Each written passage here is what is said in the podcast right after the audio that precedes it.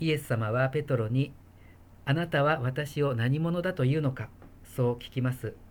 私は何者なのか、私は誰なのか。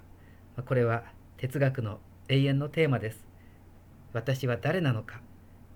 私たち一人一人誰もがいつかは必ずこの問いかけに向き合うことになります。そんな時、自分の名前とか職業とか立場とか業績とか、そういうことをいくら答えても仕方ありません。私は何者か、私はあるという、まあ、この答え方は結構いいのかもしれません。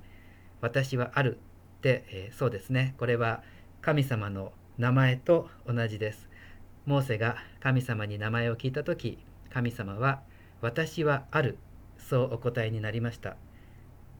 まあ、一方、道元禅師は歌でこの問いに答えています。春は花、夏ホトトギス、秋は月、冬雪さえて涼しかりけり。これが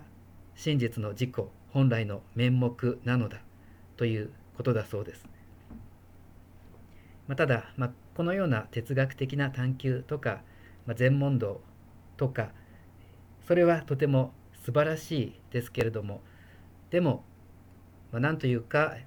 分かる人には分かるけど分からんやつには分からんみたいな、こういう道よりもきっと多分もっといいやり方をしたのがイエス様なのだと思います。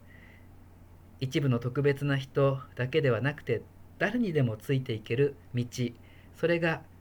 教会を建てるというやり方でした。まあ、神様は目には見えない、だから深い瞑想をして悟るしかないんだというのとはちょっと違って、神様が目に見えるイエス様になった。そしてそのイエス様がペトロに天の国の鍵を渡して、私はこの岩の上に教会を建てる。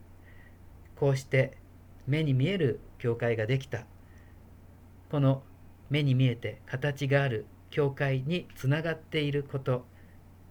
一部の霊的エリートだけじゃなくて、すべての人を救うためにイエス様がこうして建ててくださった。それが私たちの教会です。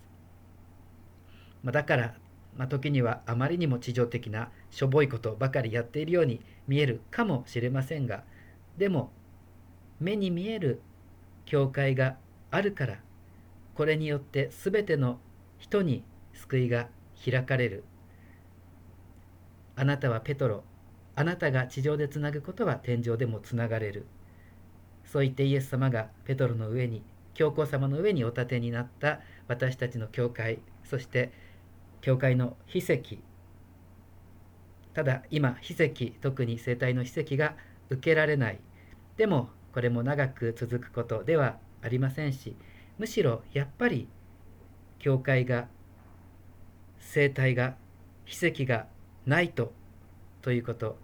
教会は思想や哲学を同じくする人の集まりじゃなくって、目に見えるもの、形があって食べられるもの、ご生体、